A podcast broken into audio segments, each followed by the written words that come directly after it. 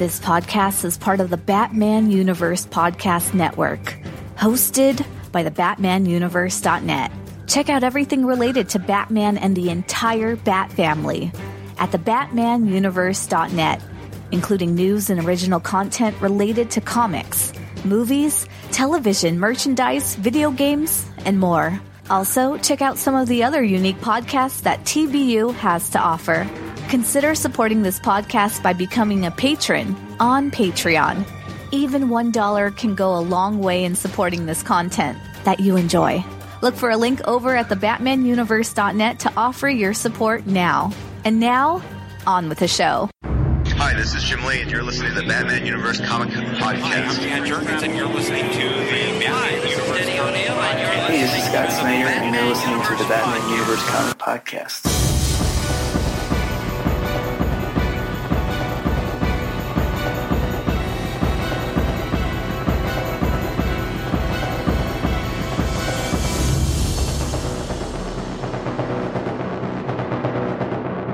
Hello, everyone, and welcome to the Batman Universe Comic Podcast, episode number 263. I'm your host, Dustin, and today I have with me, Tony. And this is Ian. and we are bringing the latest comic news and comic book reviews from the weeks of December 2nd through the 15th. We have a very small amount of news to cover. Um, most of it can't even be classified as news, but we do have two books to cover, um, including Batman the Detective as usual, and we have a bunch of bunch of listener questions that we're going to cover, um, and forego the Monkey Watch because of the questions and the discussions that some of them are going to present. So, let's jump straight into what we are going to consider news now. So, um, over the past two weeks, there's been not really any real news that has released. Um, solicitations are around the corner. We'll get to that stuff in a second. But um, I'm not even joking when I say, like, within 24 hours of the last time we recorded an episode, we had uh, a tweet that was released or that was posted by Tom King, where he specifically laid out what he has planned for at least the next six to eight months of the the titles. I think it's actually further than that too. But but basically, he said that uh, issue sixty, which we're going to talk about in a minute, um, wraps up the post wedding Cold Days arc. 61 through 69 is called Knightmares, an epic arc scraping at the soul of Batman, with a flash break for 64 and 65. 70 through 74 is called The Fallen and or The Fall and the Fallen. And then 75, he says, is a huge bat event with a secret name that sets up for the end at 105. And then he included a piece of art, which, I mean, it was just a random piece of art that was from the upcoming issue. But I want to talk about this quick for a second because 60 is out. Um, and 61, as you're listening to this, is out as well. And I, I want to talk about the idea of what we're getting because without going into full details of what's in 60, because we'll save that for the review, something happens at the end of 60 that kind of is very much a cliffhanger. 61 is going to come and uh, based off of tweets that have released since then we know that 61 deals with the master bruce. 62 is mitch gerads coming back and or coming and teaming with tom king again and it's a professor pig story. We have um, 63 i'm not real sure what 63 is. I'm sure there is some sort of details out there but i can't remember what it is off the top of my head 64 65 are the flash break um, with the Flash crossover in February. March is dives right back into the um, March dives right back into the Knightmares arc that he's trying to accomplish. Um, this the solicitations for this basically say that it includes Vic Sage, the question. Um, he's popping up at some point, and Lee Weeks is going to be on number sixty-seven. Um, that's that's the information we know at this point. So that brings us through March of next year. Now, the question that I, I want to pose is Doesn't it feel like this Knightmares thing, as well as the Flash thing, seems like they're putting the story on hold for some purpose? Because, to be honest, I, I, I know the listeners out there are I don't know if you all read 61 yet, but we get review copies from DC for the books the Friday before they release. So we so 61 is out there for us to have read. Um, I don't know if Tony read it yet, but I I read through it, and 61 does not in any way, shape, or form reference or pick up to the cliffhanger that's at the end of 60, which I find slightly annoying. But I feel like this is not the first time this has happened. I feel like what we're getting is another short story that's going to just randomly happen. And while it could be some sort of vision or something that is being induced by the cliffhanger at the end of 60, I find it slightly strange that we're diving into 10 issues of whatever he's classifying as these knightmares with a K and not just preceding the story we were complaining about this not that long ago about the fact that the story just feels like it's longer than it needs to be. The overall story is longer than it needs to be because he has this goal of getting to 100 issues. So we have all this extra stuff that's happening in between. And there's nothing wrong with having these smaller stories or having these things that are not significant to the overall plot of the story. The problem is when you leave a story, you leave the main 100 arc story on a cliffhanger in the middle of the story because you want to then move into this stuff that is by all counts and purposes filler or fluff and that's the issue so do you guys have any issues with the fact that the cliffhanger of 60 is just basically going to sit there for the unforeseen future I I don't know which camp I'm in. I don't I don't love it, but I don't hate it. Um, I, I feel like. I'm gonna call him Tom. I feel like Tom's the way how he's writing the story. It's it's very long form. It's very. Um, I, I, can see the, the grand picture that he's trying to do, um, and how he's trying to put all these pieces together. And so, unfortunately, with the comic book, it's going to take you know take away issues that we kind of want. You know, we want our questions answered, but he's going to go off this little tangent, and then at the very end, it's all going to work together, and that's going to be great and cool. Um, and so I kind of see that, and as like a reader, it's kind of annoying just to wait for hundred issues to get done. I like the story though, and so like to me, it's kind of it's that I don't, I don't quite know which camp I'm in because I do like the story. I do know what he's trying to do, but I am pretty impatient, and I want it. You know, I just want why is why is there a Flashpoint Batman? I mean, I want to know that. So I don't know which camp I'm in yet. So my response to Tony, um, I think that you're absolutely right. Um, the whole thing about Tom King setting things up and then paying them off is has always been part of the way he writes uh, in Grayson and in his 12 issue miniseries. He's just doing that almost 10 times longer with Batman. And I think the problem is he's also sometimes getting a bit sidetracked. I feel like um, The Gift, starring Booster Gold, is one of the ones I think Dustin would point at, and I would agree, as a distraction from the ongoing narrative of the title, from what Tom King has made us care about. So at that point, it was we cared about Batman and Catwoman's relationship and them maybe getting married. Now we care about this conflict between Batman and Bane, and now Flashpoint Batman's been added to the mix. Um, so he's set up this thing that he wants us to care about, and then he tells us something else that we don't care about as much. Um, I still have faith that all of this will combine into some kind of power, powerful conclusion because he's done it for most of his other projects. I just may or may not find each individual issue as compelling as I wish. Um, and I definitely have that problem with 61. Uh, you know, I, I feel like this issue, though, is a little bit better than the Booster Gold one because, you know, we have already met this kid once before and it's talking about Bruce's past, even if it's not necessarily his own childhood, but a very other world, basically his own past. So like we kind of care about that, but Booster Gold, I totally agree. Like it just was weird. Like well, and that was set up for Heroes in Crisis, which wasn't even part of the main Batman title. So that's part of why I pointed it out because it's it sort of ties into number fifty, and he has Catwoman talk about it, but I just didn't I don't appreciate that he used it as advertisement for an upcoming event. yeah, but that's not even the only one. I mean, I could go back and you could say that the the button, for example, which is part of the you know the issue count that he's doing, the button by itself doesn't really fall in line with what he's doing. There was the Swamp Thing one shot. There was the uh, well, I mean, the first issue with the Master Bruce thing. That that none of that stuff really falls in line. I mean, sure, he's clearly going back to some of this stuff, but The bat the the button is where we get Flashpoint Batman though. I think that one actually you can really count as part of this whole arc. Now that Flashpoint Batman is shown to be really a big part of the ongoing conflict. true.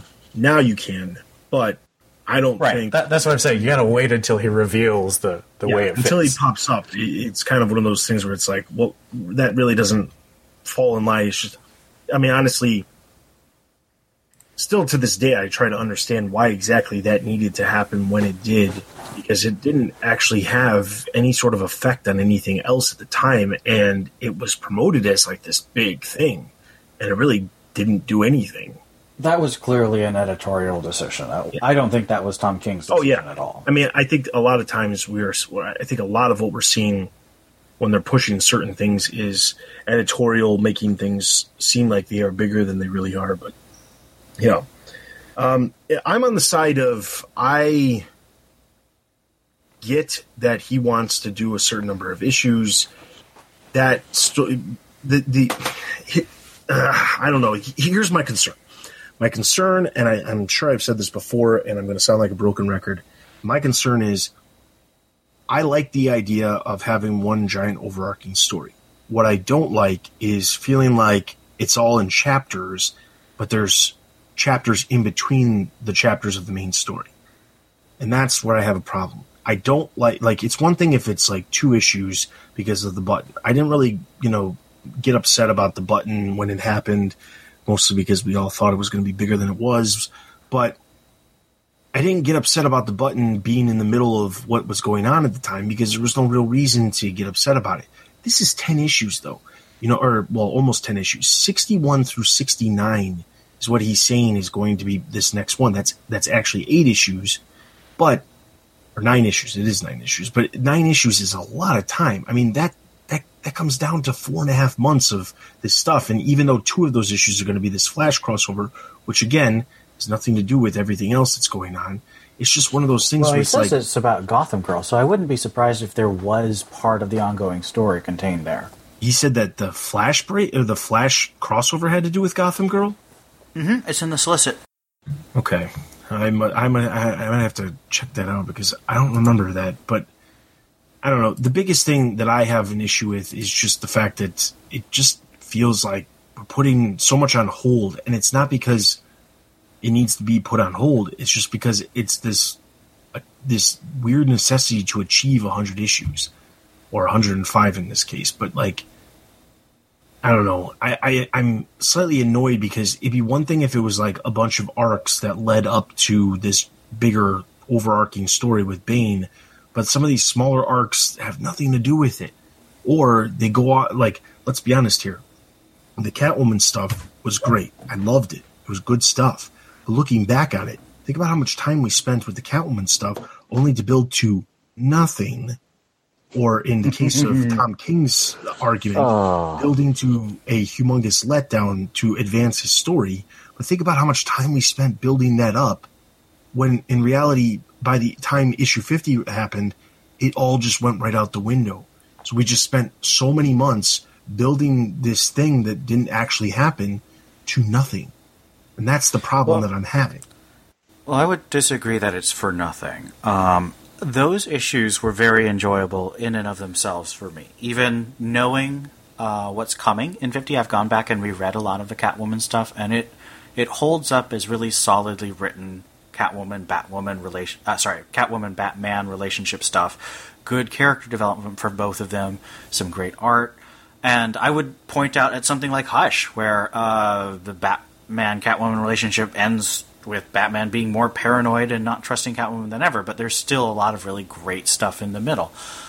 I've said this a lot of times, but if we're in superhero comics for endings, we're in the wrong type of story. These are just infinite middles, and it's our job to find the enjoyment in the middle. And um, I'm doing that with that, and I would say that a lot of the enjoyment of the the pre-wedding stuff was still enjoyable now.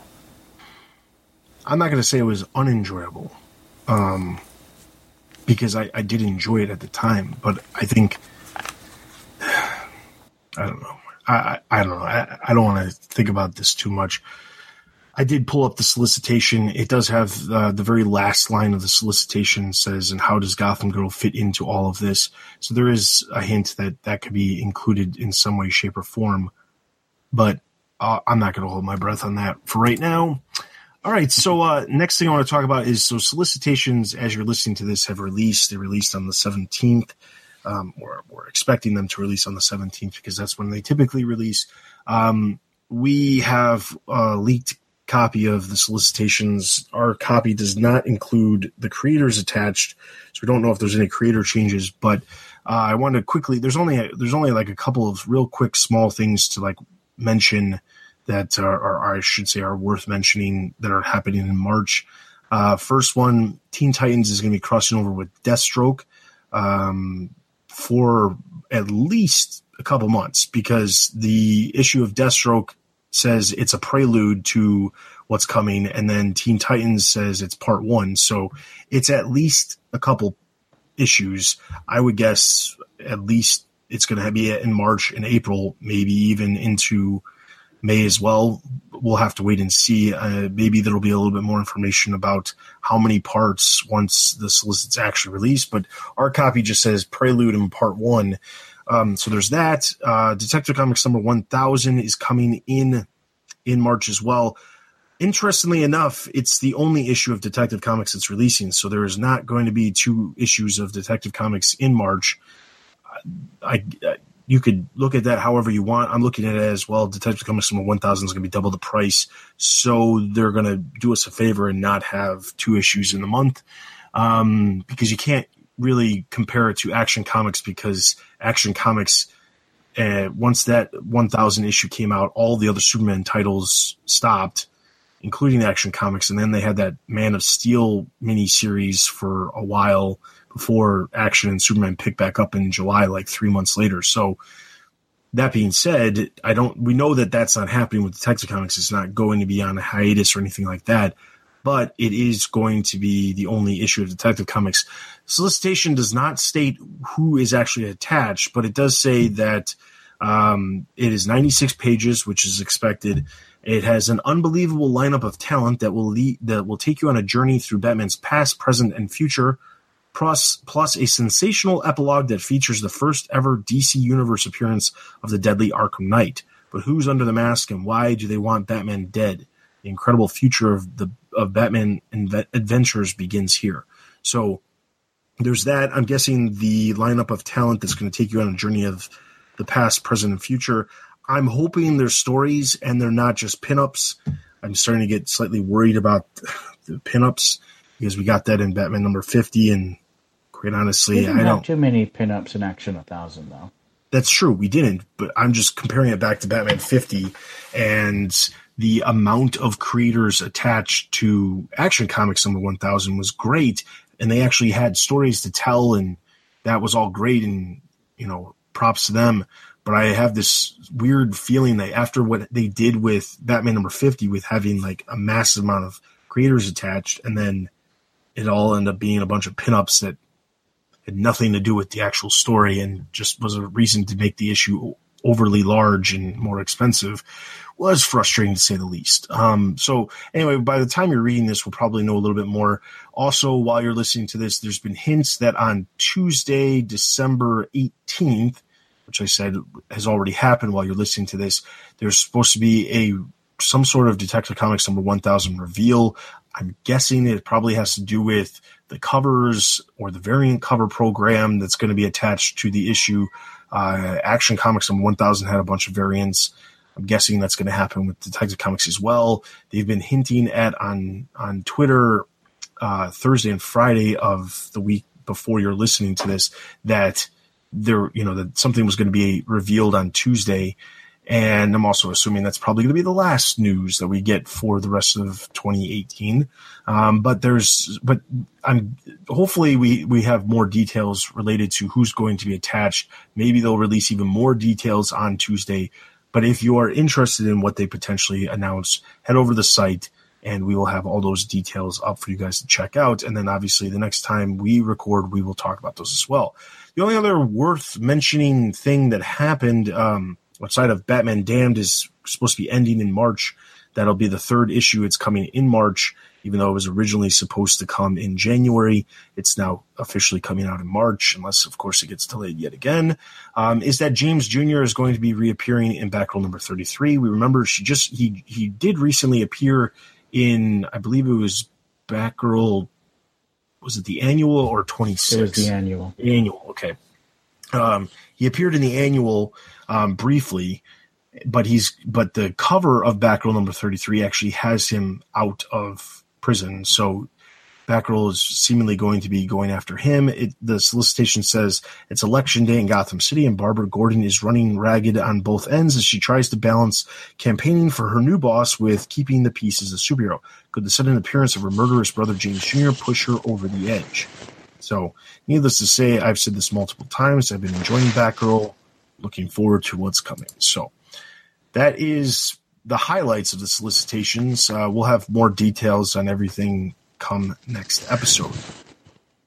So, with that, we're going to dive straight into our comic book reviews. And the first one we've got is Batman.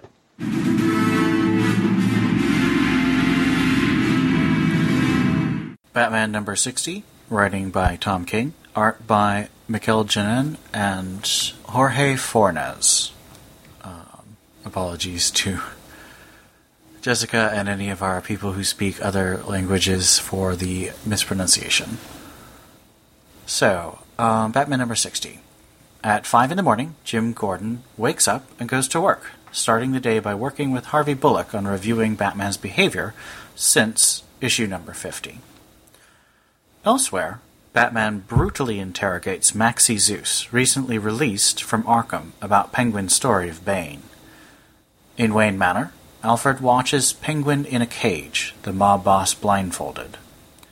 Bullock and Gordon discuss Batman's fight with KG Beast, who was picked up by the international intelligence community after Batman broke his neck in Russia. Gordon is shaken by Batman's violence, though Bullock says anything's possible. Batman plays yo yo with Firefly, sometimes without a string, and the criminal insists that Bane never left his cell. Penguin and Alfred discuss the poem Penguin quoted in the first issue of this arc, Shakespeare's The Phoenix and the Turtle. Penguin thought it was pretty, but now knows it is horrible. Detective Montoya notifies Gordon of Batman's treatment of Maxie Zeus, and Gordon's anger and confusion grows. On a rooftop, Batman punches Kite Man, to which he shouts, Hell yeah. Alfred opens Penguin's cage to feed him. Gordon borrows a baseball bat and heads to the roof. Batman's interrogations continue, with every criminal saying the same thing Bane is broken, staying in his cell. As Alfred feeds him, Penguin elaborates on his theory about the Shakespeare poem, that it is about the death of love. As he weeps over his dead wife Penny, a new voice interrupts him. Terrified, Penguin claims he never told Batman about the voice, as it claims that Batman is already here. Gordon smashes the bat signal as more reports of Batman's violent investigations pour in, shouting, No more. Arriving in the Batcave, Batman finds everything dark, with Alfred on the floor, beaten brutally. As Bruce stoops to help Alfred, the butler weakly tries to tell that Batman, that Flashpoint Batman, his alternate universe father, is standing behind them. So, I just have um, two questions about this issue. The first is what does Thomas's appearance mean? Is he the true big bad? We've been led to believe that Bane is in charge, but the way Penguin acts around Flashpoint Batman seems like he's a lot bigger in the scheme against Batman than we thought. And do we think that this is connected to Doomsday Clock and the Rebirth plot? I hate suggesting that because the whole trying to figure out where the connections to Watchmen thing is a little too conspiracy theory for me, but the ability to create a bubble to preserve the Flashpoint universe, as we saw on the button, and then yank him out of that bubble to our reality seems like something only someone on the power level of Dr. Manhattan could do. So um, your first question about is Flashpoint Batman or does Flashpoint Batman have more of a pull in this entire plot than we think? Mm, I don't know. Here, here's the thing. I I'm kind of at a loss because I was at a loss when Flashpoint Batman appeared in Batman number 50 and he was there and it was like why is he here and it didn't make a lot of sense anything we've seen with flashpoint batman it doesn't it's not as if he is like this evil batman from like a different earth. He's just a different version of batman from a different earth. He's thomas wayne as batman because bruce wayne died. We've seen the story. We've talked about the story. Flashpoint Batman the miniseries is actually really really good. I suggest you check it out if you haven't. Um, but the entire thing is like he's not like some sort of like sure he's more violent and slightly more twisted, but he's not an evil version of Batman, and he wouldn't be coming after Bruce Wayne just to come after him. So I feel like there's some sort of swerve thing going on here and I mean, you could literally chalk it up to all kinds of stuff. Psycho Pirate uh, being involved, Doctor Manhattan. You could you could you could say however you you could bring it up however you want. We know that there are characters who can travel through d- dimensions and get to different universes. The Flash characters are the ones that obviously come to mind because they're the ones that were involved in the button and in Flashpoint that have that have had situations where Thomas Wayne has appeared. So the immediate response would be, you know, is there a Flash character involved? We know that uh, during the button, Reverse Flash was was um, involved in that entire situation that, that kind of caused the button. But I guess my thing is, it would either be maybe he he he is bigger than we think, but Bane still is running things. But I just don't see it being Thomas Wayne. I I feel like if this is truly an evil version, what if it's like Reverse Flash disguised as Thomas Wayne Batman?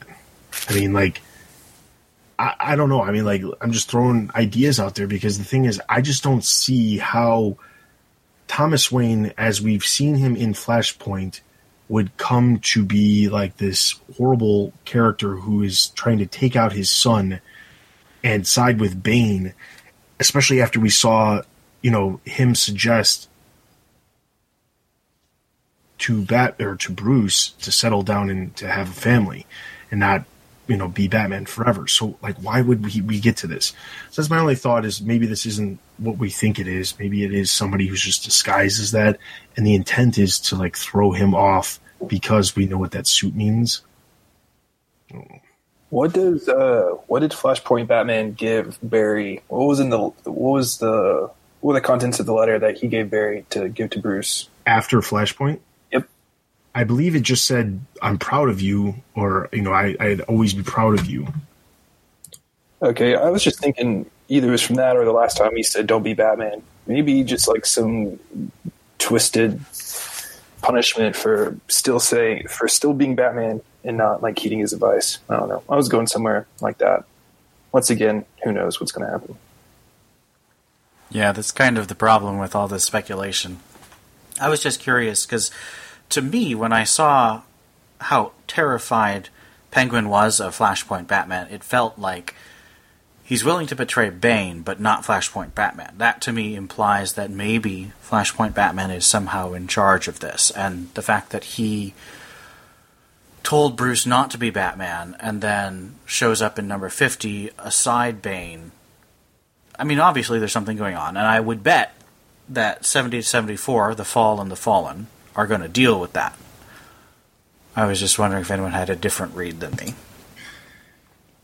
I honestly, I, I can't say that I have a different read. I just feel like, I don't know, I feel like there's some sort of swerve that eventually just has to happen. Because if there isn't, I don't know.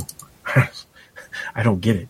I don't get why he's involved. And that's the thing that's like bugging me worse than most things regarding this is just, I don't understand why he's even involved in this in the first place. Um, other than just the weird connection that we have to have to you know the button story that already happened, and then it just gets weird because it's like, well, why exactly do we need to have these these ridiculous references to the previous story arcs just for the sake of having them all connected somehow?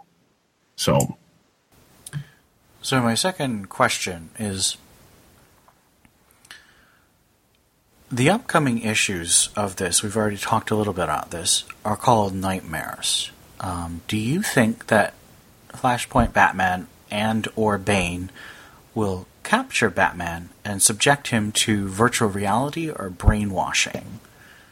Um, that that's my current theory on what's going to be going on for the next ten issues, except for the crossover with the Flash.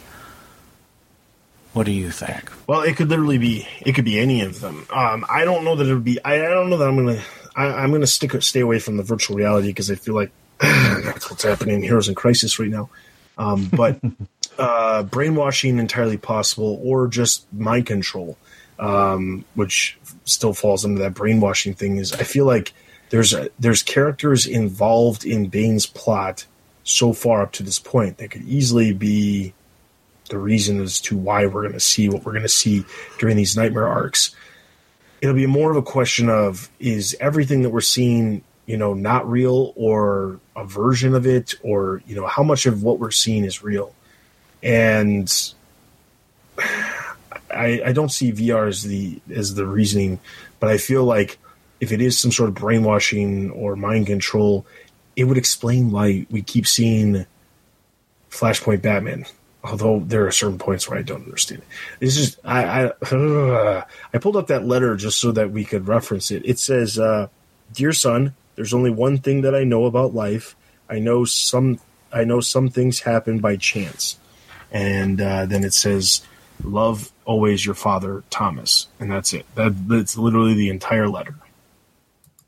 So that was the letter at the end of Flashpoint, which made Bruce cry.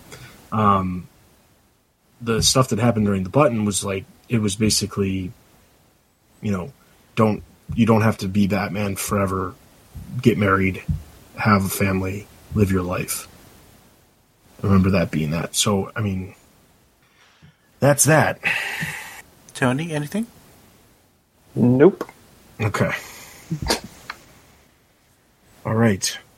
So batman number 60 i'm going to give a total of three and a half Uh, I'll give that three and a half. I believe I also gave it three and a half. All right, so that's going to give Batman a total of three and a half out of five batarangs. So we're into our next book, Detective Comics.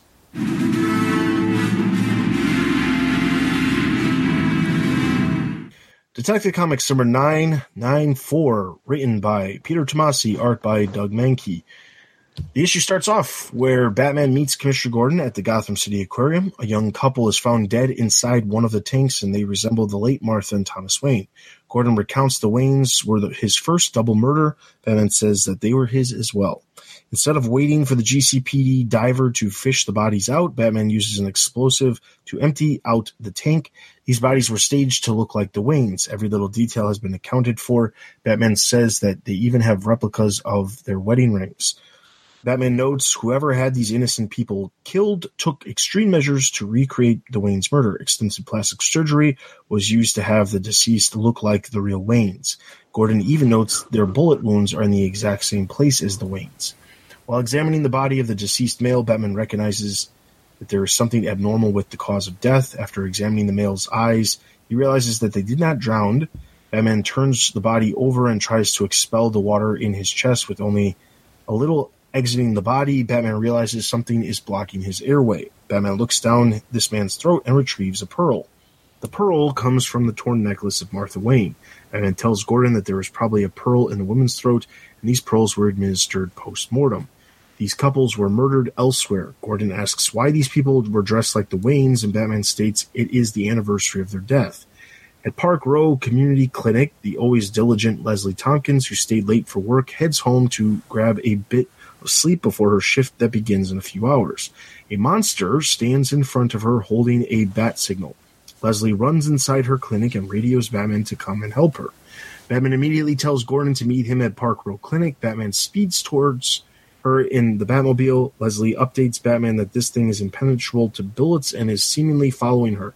Batman tells her to jump from the roof of the building to the one across the street. She hesitates and decides to hide instead, not knowing Batman was going to catch her midair. Leslie realizes this thing is after Batman and tells it to leave Gotham's hero alone. She stabs the thing in the back, only to make it angrier. Holding Leslie by the throat, this thing emits a gas and forces Leslie to breathe it in. Batman comes in and frees her from its grasp. Batman tries to fight it in hand to hand combat, but realizes that it is a useless endeavor. He throws two explosives at the thing, and in response, it throws Leslie over the roof. Batman catches her before she hits the ground and asks if she's okay. While holding back a hysterical laugh and terrifying grin, she says that she does not think so. All right, so first things first, um, I have to bring this up because, I mean, I, would be stupid not to.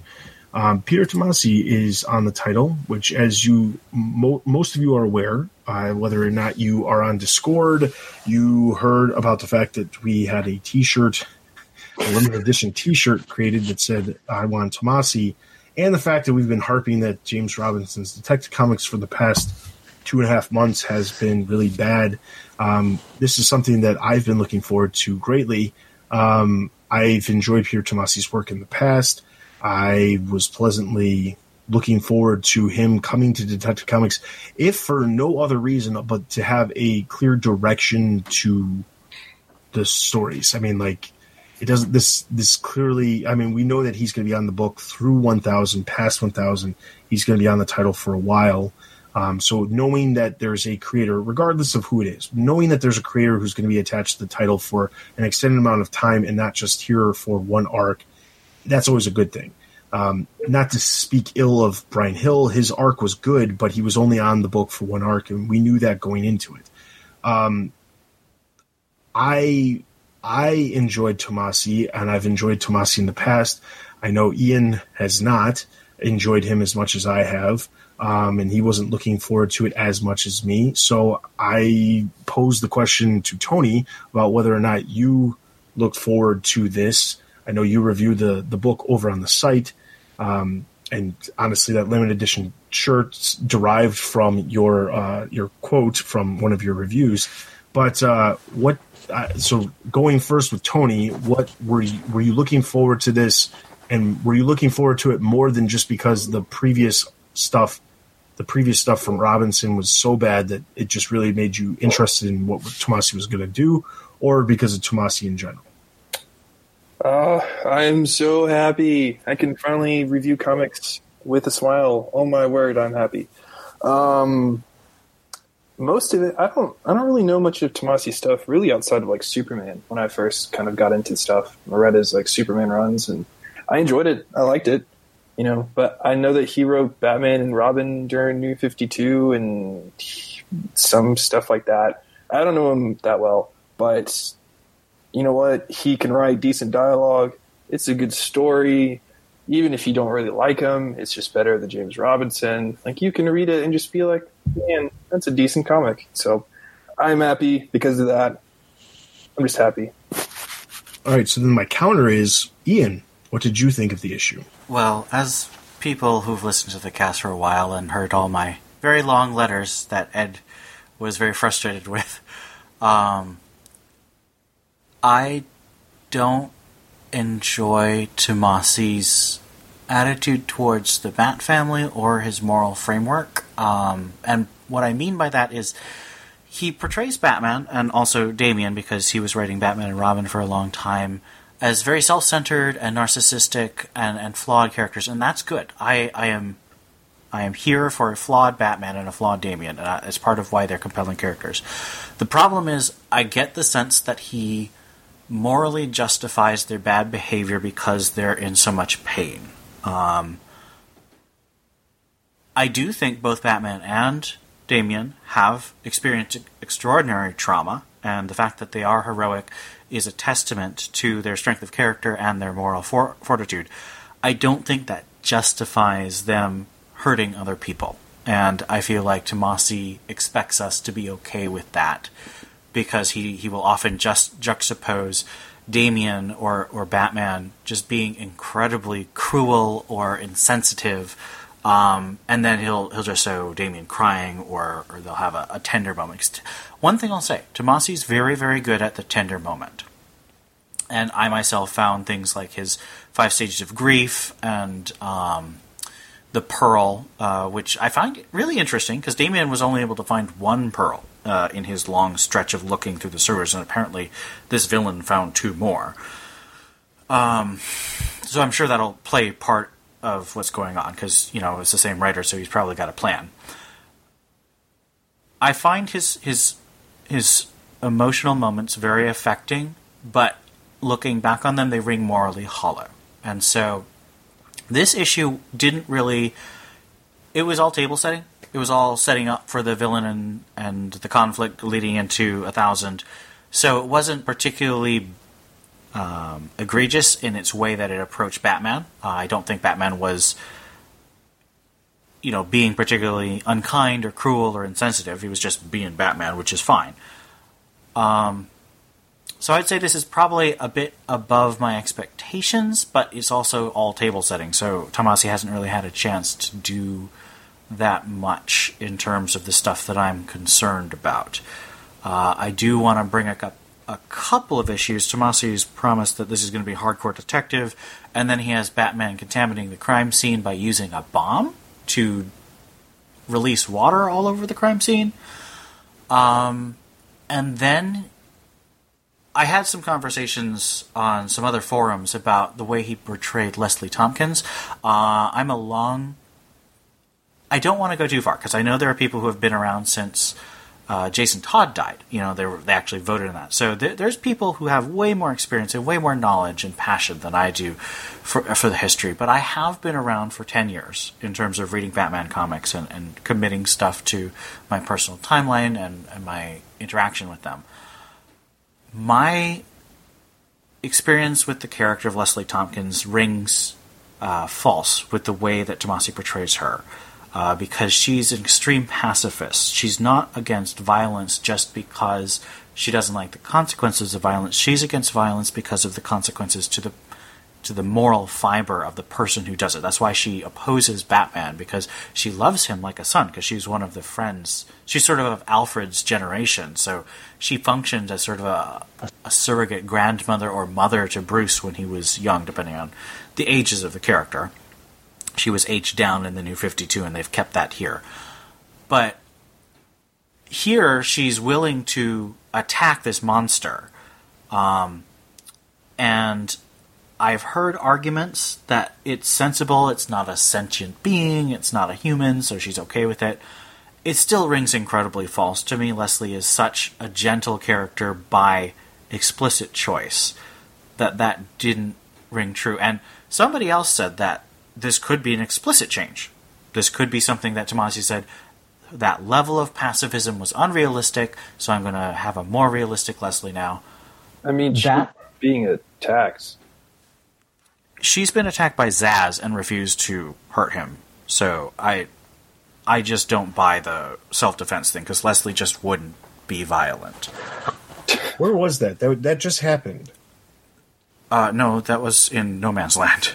No, no. Did you? Oh, you read it for the Yeah, Stella's that's why- podcast. That's why. I, I, that's why I was thinking. Oh man, this is why I have a hard time reading older comics because then they they stick in my mind for too long. But yes, there was a story in No Man's Land where Zsasz was there and and and they and Batman was like, "We'll just get him out of here," and she's like, "No, we're not going to get him out of here. He's he's got to stay here." Um, yeah, I, I mean, I can see the Leslie issue, um, but and, and who, here's to, who's to say like I, I completely agree. Okay, let me rephrase this. So I enjoyed it a lot, um, but it is very much a setup. Um, we're clearly setting up the story. I'm in this. uh, I'm in the boat with Tony. This is way better than James Robinson. It actually I'll give you on a line by line level. Tomasi's much more competent than Robinson, so that was definitely a step up. Yes, there's that, and then the the other part of it is for me at least the. I mean, not not that I had an issue with the the art, but I enjoyed this art way more than the the stuff that we got from uh, Jijiming Di Giandomenico last the last. Did I say that? Carmine. Just call him Carmine. Yeah, Carmine, sure, Carmine. From Carmine, from the last, you know, from the Robinson story arc, that stuff was good, but I I really like Doug Mahnke way more. So there's that part of it, but then, but but as a whole, the the the story, like it was clearly setting things up. I did finish the issue and was like, man, I, I really want the next issue. But that's why uh, that that's part of the reason why when I look at stories, if I want to get to the next issue, then I'm enjoying the story. I could care less about what was going on with that Two Face story. I didn't care where it was going. Well, one question about the end of this issue. It looked to me like Leslie had sort of been poisoned by Joker toxin. Is that what it looked like to you? That's exactly it. Yeah. That's my. Uh, I thought that's what I think that's what's being implied. Yeah, she she's gotten Joker gas or Joker toxin, and she that's that's what happened, and she's laughing and got the smile because that's what's happening. Um, there's also I've read some stuff online saying that the creature we're seeing is somebody who has been infected by uh, Joker venom, um, which So like a mix of toxin and Bane's venom. yeah, it, that that goes back to Arkham Asylum, the video game, oh, and I'm Uh, I haven't played that. See, I think that's the thing. Knowing that Arkham Knight from the video game is going to be coming into the comics for issue 999 and then 1000, I'm guessing he's Tomasi is trying to take some of the elements from those games and like kind of try to make figure out a way to make them canon. The Do you think this will be like a multiverse, or do you think he's actually going to adapt it to be in the main continuity? No, I think he's adapting it to be in the main continuity. Um, Okay. I don't know that he's adapt like obviously he's not adapting it the way it was it was in those games, but I think making like and- Give Jason Todd a third identity. well, yeah, and I don't think it's going to be Jason Todd, but I feel like we're already getting started because the fact whoever is knowledgeable of the Wayne's murder and, and staged this thing is probably the Arkham Knight.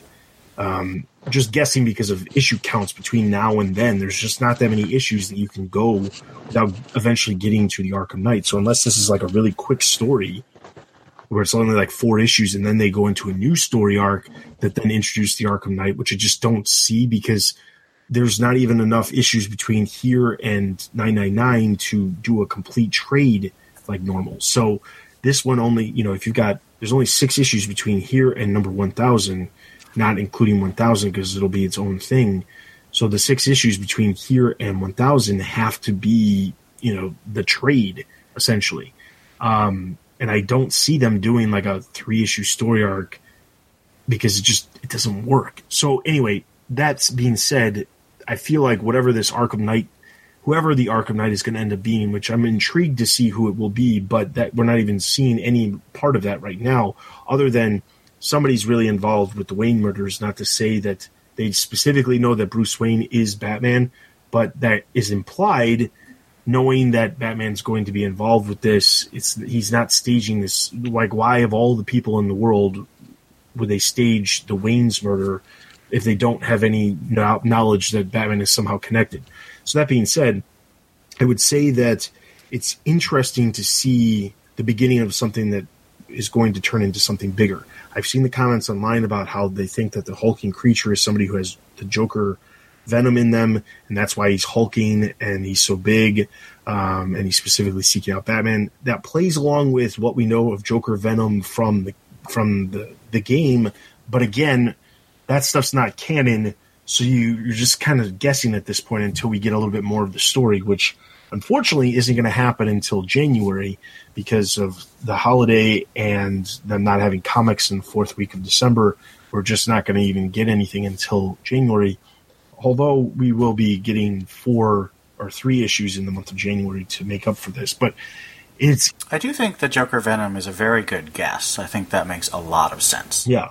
And the thing is, like, but that that also goes against the Leslie thing because if it is if it's somebody on with Joker venom in them, they are a real human. It's not it's not like just some creature that like was made with test tubes. This is legitimately somebody who's been Or even infected a by Talon. Yeah. So so there's that part of it. I, I see your your issue with Leslie, but I'm but at the same time I'm looking at it from well, let's see where this goes. I like that she's included in the story because Oh yeah. she, we the last time we saw her within Detective Comics was back during Tynion's run, and we had like I I've I she, like she, also, she just she just did pop up in the Batman Annual too, but but outside of that, she hasn't really been around. So I, I'm I'm glad to see her. Um, I love the but but I, I see your your issue. The the thing that I really enjoyed also was this is Detective Comics. I've always thought that Detective Comics when they when they they pitch the idea of we're going to tell detective stories in Detective Comics, I love the idea, but the execution isn't always there. This legitimately, at least the first like half of the book, is Batman being a detective. Yes, there is the issue with him putting the, the, the explosive on the tank. I don't that that is a fault. I don't understand that. It does contaminate the, the, the entire site.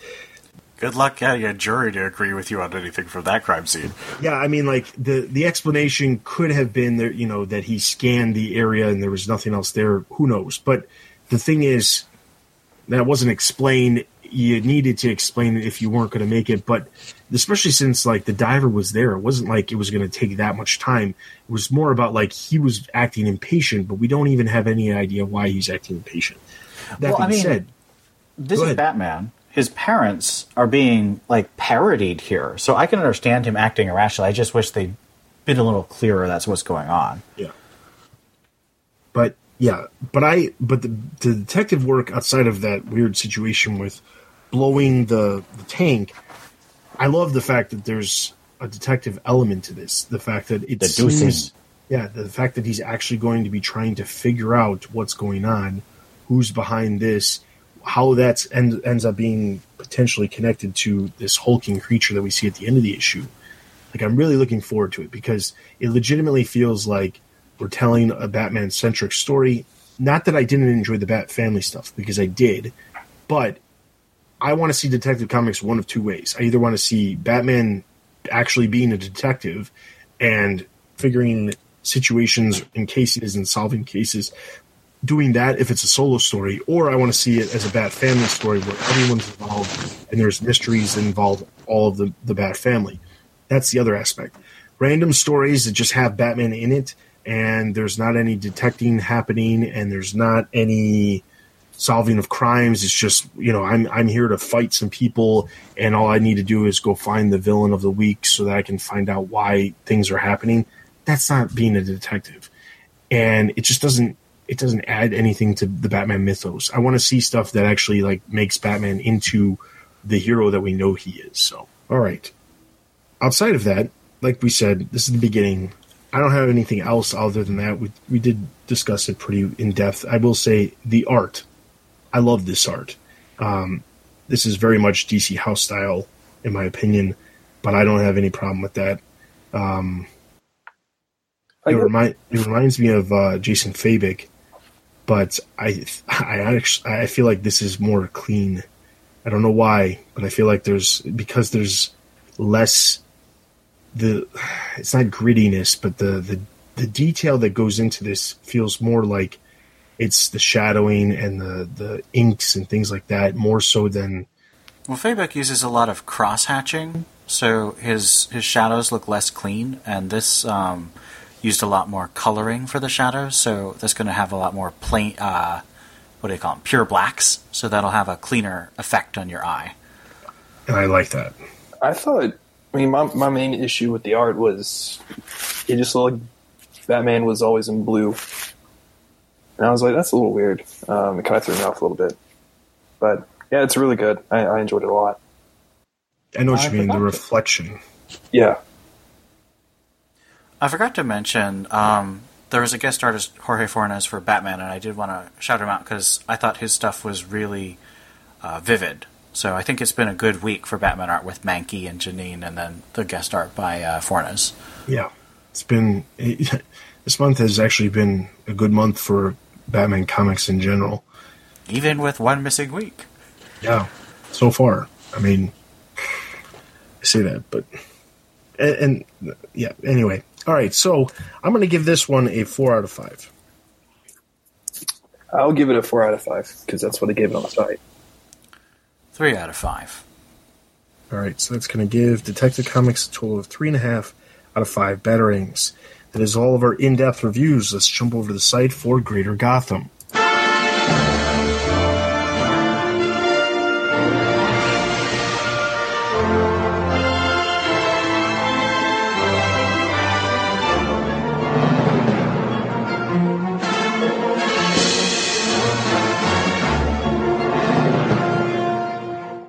Starting with, uh, we have the first set of books from December 5th, main TBU books. We already talked about Batman number 60.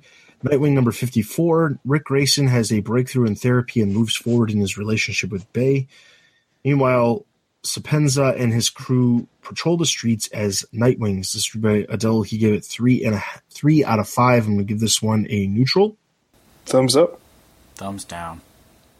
Red Hood Outlaw number 29 is Batwoman and Red Hood take on the town of Appleton. Jason learns more about Underlife's true roots and where they are truly located. This is reviewed by Bill. He gave it two and a half out of five.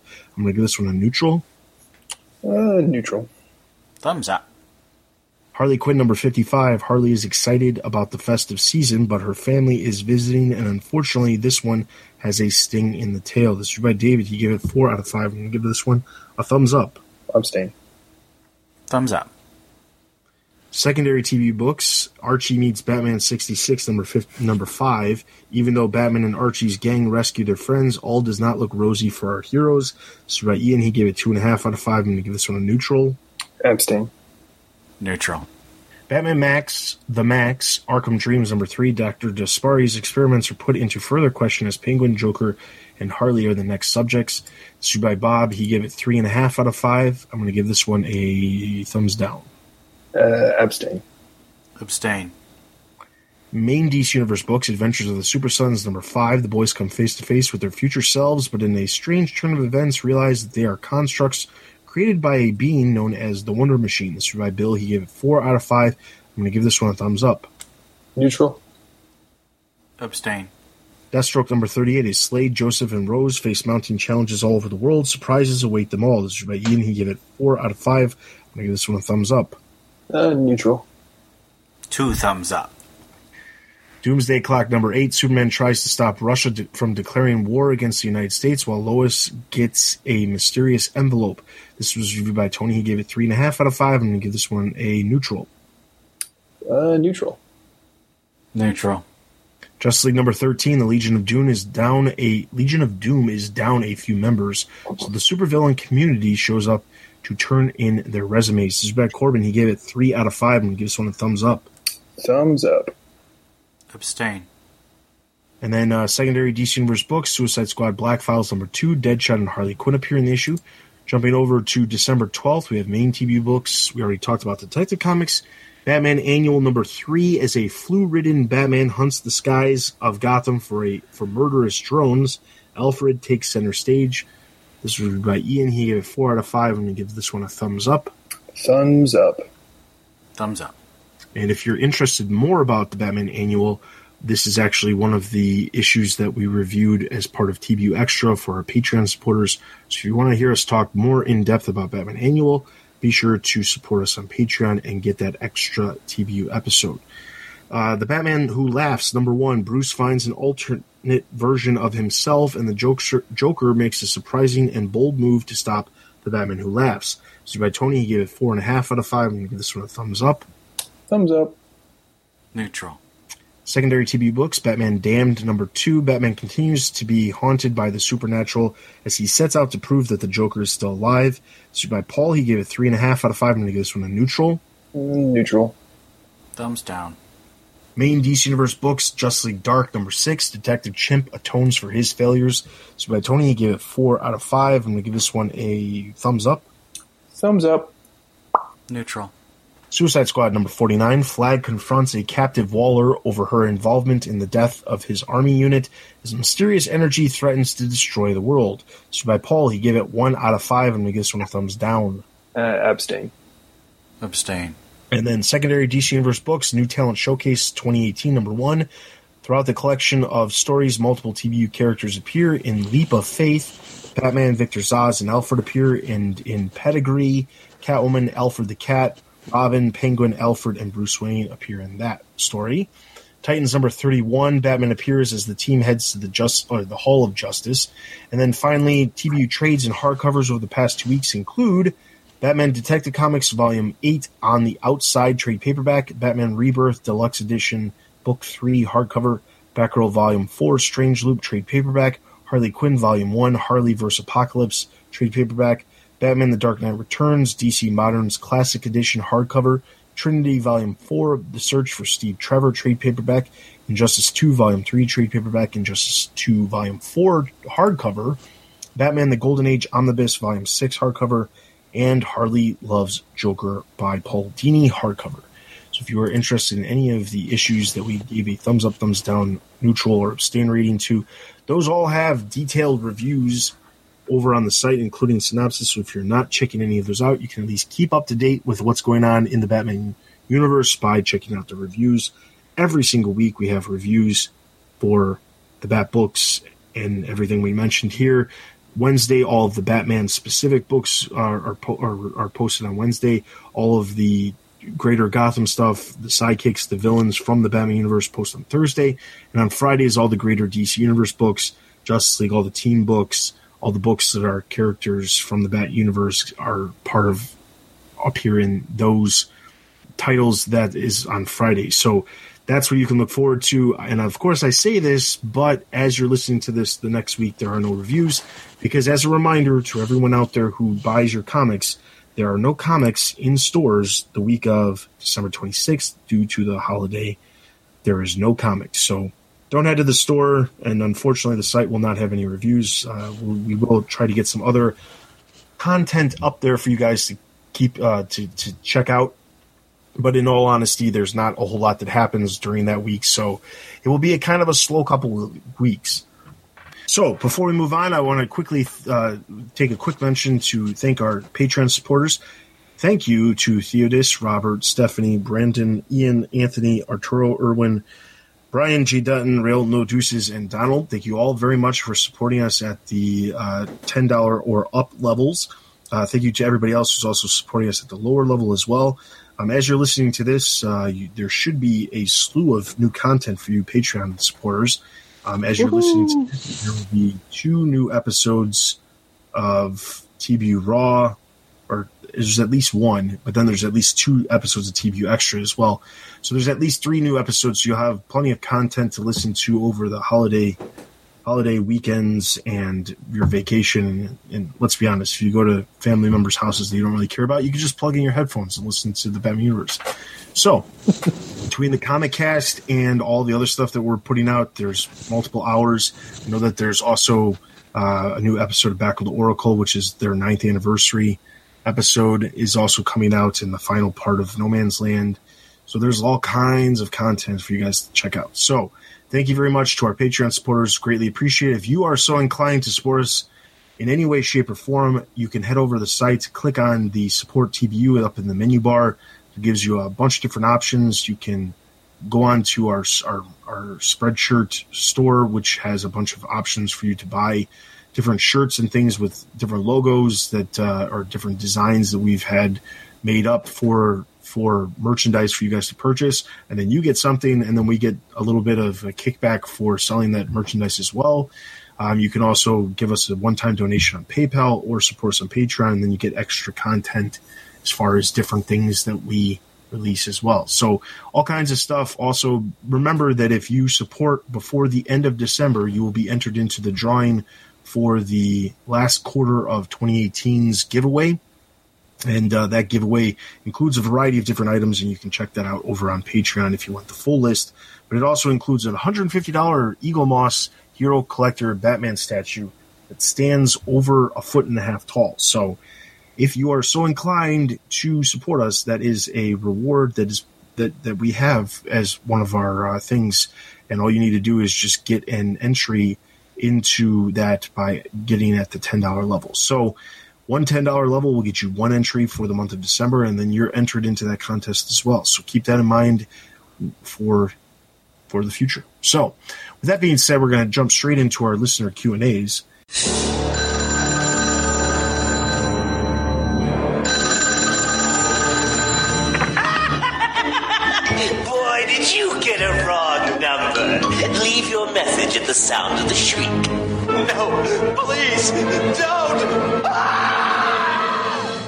And we have a bunch.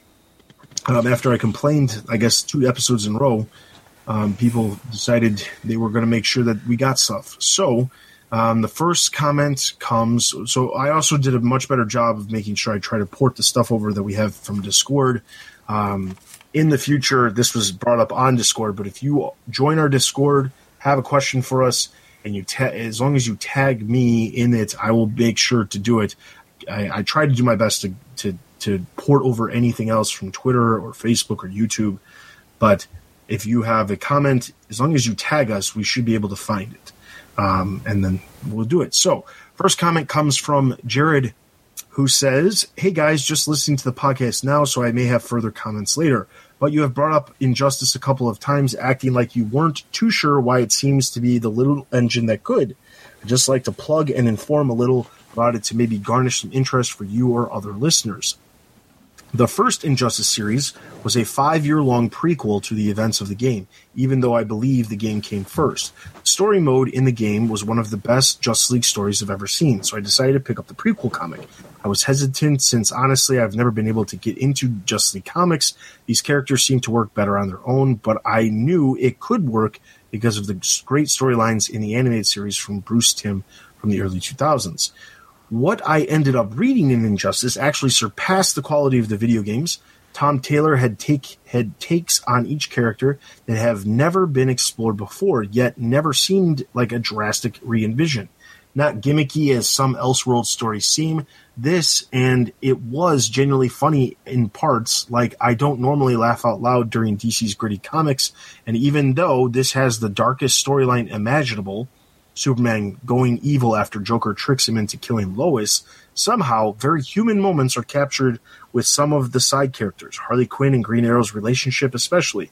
During the issues, Tom Taylor left the quality define, definitely dis- diminished, but I believe he came back for the last arc.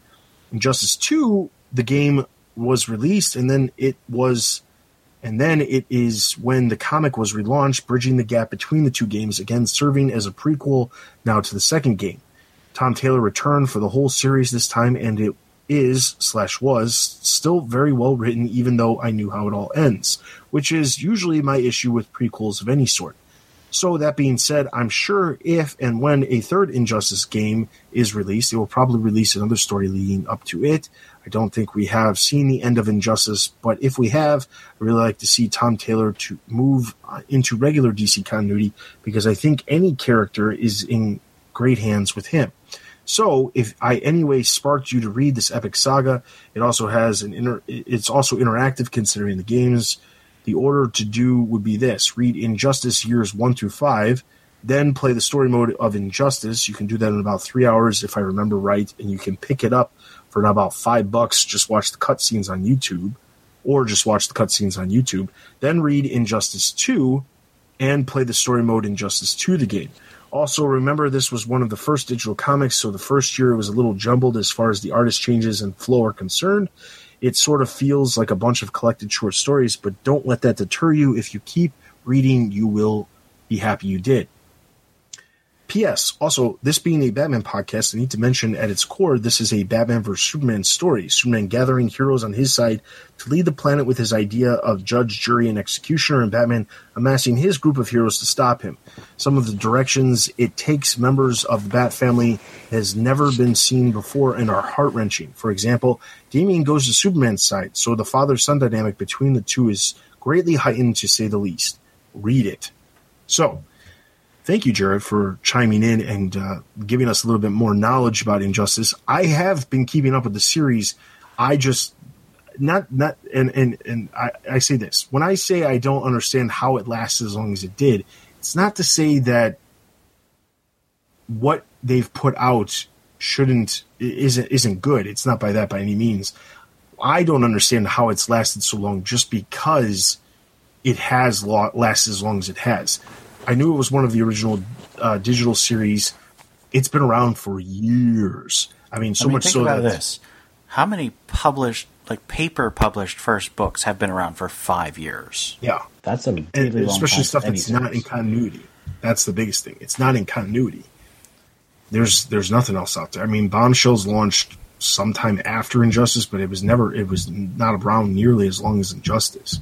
Um, it's insane how long it's been around. So it's not it, when I say it, it's more of a not a judge on quality as to why it has been around that long. More of a it's very hard to believe that a series that's outside of continuity, that's literally a tie-in to a video game that doesn't take place in the normal DC universe, was able to last that long. I know the quality was good, and I've had lots of different people say it is a really good story, and I and the bits and parts that I've kept up with have been really good. It's just incredible to see something like that last as long as it did. That's all. You just kind of wish DC could figure out how that happened so they could duplicate it, get Yes. that kind of longevity on their other series. Yes, exactly. All right, our next comment comes from ACN. This was comment came via Twitter. Is he says, uh, uh, "Great show. I always listen right away. One question for a few future Monkey Watch: Are creative teams held in such high esteem during or after their runs? Snyder, Johns, Miller, etc., even King. If he's selling so well, why stop at 105?" Got a ton more questions. I'm newer to comics last five years after being away for 35 years plus.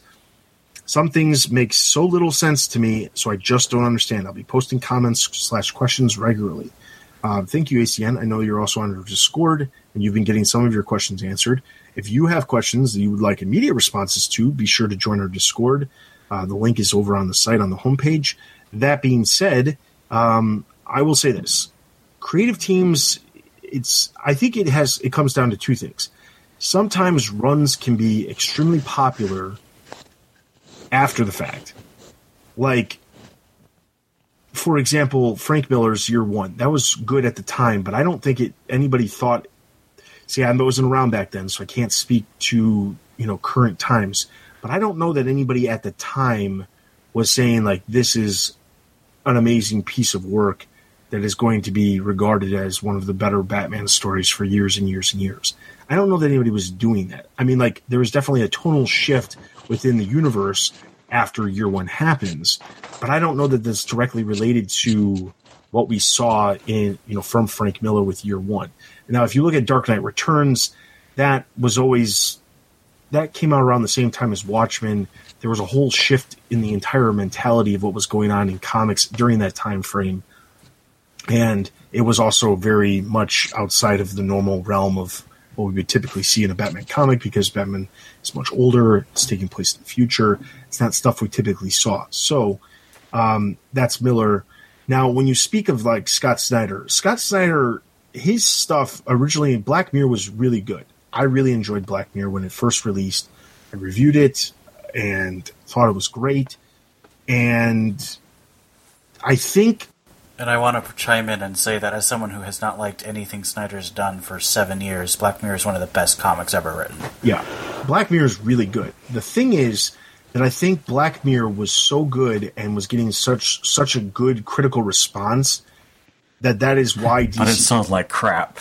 yeah, it sold really badly. But I think that DC like took a risk on having Snyder like kind of take over Batman at the beginning of the New Fifty Two. Very similar to, in some ways, what they did with Tom King taking over Batman at the beginning of uh, Rebirth. You know, like sure, Tom King had worked on other stuff, nowhere near the scope of something like Batman. I mean, let's be honest here. Batman is typically one of the top tier books for DC Comics, and to have a writer who has done a couple of miniseries prior to this, and even if they are really, really well received by the critics, none of the stuff that he was putting out was selling extremely well. So to put him on a book like Batman, and this goes for Snyder too, because before Snyder was on Detective Comics, he had done American Vampire, he had done a short story for Marvel, and that was it. I mean, outside of American Vampire, he didn't have a ton of work out there that you could judge him off of. American Vampire was selling well for a Vertigo book, but again, So like two thousand copies. yeah, I mean, like, let, let's be honest. You don't have to, and I keep saying, let's be honest, but you don't have to sell a ton of stuff or a, a bunch of issues from on from Vertigo in order to be successful. They have a lower expectation when it comes to those titles. So they took a risk on Snyder and they took a risk on King. That being said, Batman is normally a very high selling book. So unless you're just doing an absolute garbage job on the title, the book will sell well. I mean, it just does. Um, so much so that when the the the lists are you are created for co- or for comic sales and things, Batman is the standard that everyone uses for to say this is where the level typically would be because they're basing off of Batman because Batman sells so consistently month to month. So I think that sometimes title or for, for sometimes creators are held in high esteem because of the sales. If they're attached to a series that has really high sales, that says a lot.